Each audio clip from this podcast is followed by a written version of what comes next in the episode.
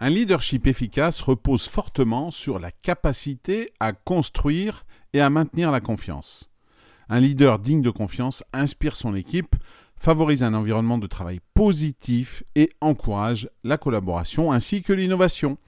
Voici des stratégies pour construire et maintenir la confiance illustrées par des exemples concrets. Bonjour à tous, je m'appelle Eric Allard, ancien athlète et coach olympique en bobsleigh. Aujourd'hui, j'anime des conférences, des formations et je coach des équipes ou des individus. Bienvenue dans Coaching dans le bus, qui est là chaque matin, du lundi au vendredi lorsque vous allez au travail, pour vous transmettre en 5 minutes maximum un conseil, une technique, un outil à mettre en pratique immédiatement. C'est simple, rapide, facile à comprendre et à mettre en œuvre. Construire la confiance nécessite de l'intégrité, de la communication transparente, mais aussi de la cohérence dans les actions.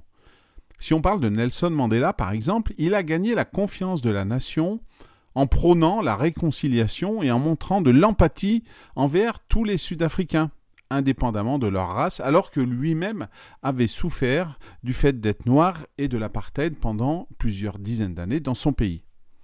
De la même manière, Satya Nadella, PDG de Microsoft, a renforcé la confiance en transformant la culture d'entreprise et en mettant l'accent sur la collaboration et l'ouverture.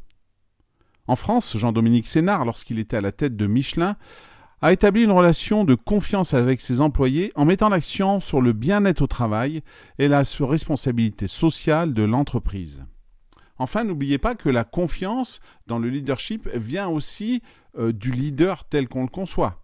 Ainsi, Emmanuel Macron, en lançant son mouvement En Marche, a construit la confiance en proposant une nouvelle approche politique en rupture avec les partis traditionnels qui, à l'époque, a beaucoup plu. D'où le succès immédiat qu'il a pu rencontrer lors de sa première élection présidentielle en 2017. Après avoir bâti la confiance, il faut maintenant la maintenir, car la confiance est un processus continu qui nécessite de l'attention, de l'engagement constant, mais également de la cohérence et de la fiabilité. Christine Lagarde, lorsqu'elle était à la tête du FMI, a maintenu la confiance à l'échelle internationale par sa capacité à gérer des crises financières avec compétence et calme. Le PDG de Starbucks, quant à lui, Howard Schultz, a réussi à maintenir la confiance en se concentrant sur le bien-être des employés, même pendant les périodes difficiles. Alors comment faire pour bâtir et maintenir cette confiance? Pour mettre en pratique les principes que je viens d'énoncer, commencez par évaluer votre propre style de leadership. Posez-vous des questions telles que suis-je transparent dans ma communication? Mes actions reflètent-elles mes paroles? Comment puis-je améliorer ma communication pour être plus transparent et inspirer confiance? Tout d'abord, identifiez une action spécifique que vous pouvez entreprendre pour renforcer la confiance au sein de votre équipe. Cela pourrait être aussi simple que d'organiser des réunions régulières pour partager des mises à jour ou de demander des retours d'informations sur votre style de leadership ou de management. Ensuite, engagez-vous à maintenir la confiance en étant cohérent dans vos actions et en respectant vos engagements. Par exemple, si vous promettez de soutenir le développement professionnel de votre équipe, assurez-vous de fournir les ressources et le soutien nécessaires pour tenir cette promesse. Enfin, prenez le temps de réfléchir régulièrement sur votre approche du leadership et sur la manière dont vous pouvez continuer à construire et à maintenir la confiance. Parce que le leadership n'est pas éternel et suivant la situation dans laquelle vous évoluez, votre style de leadership pourrait être amené à changer. Cela pourrait impliquer par exemple de demander des retours d'informations à vos collègues ou de participer à des formations en leadership.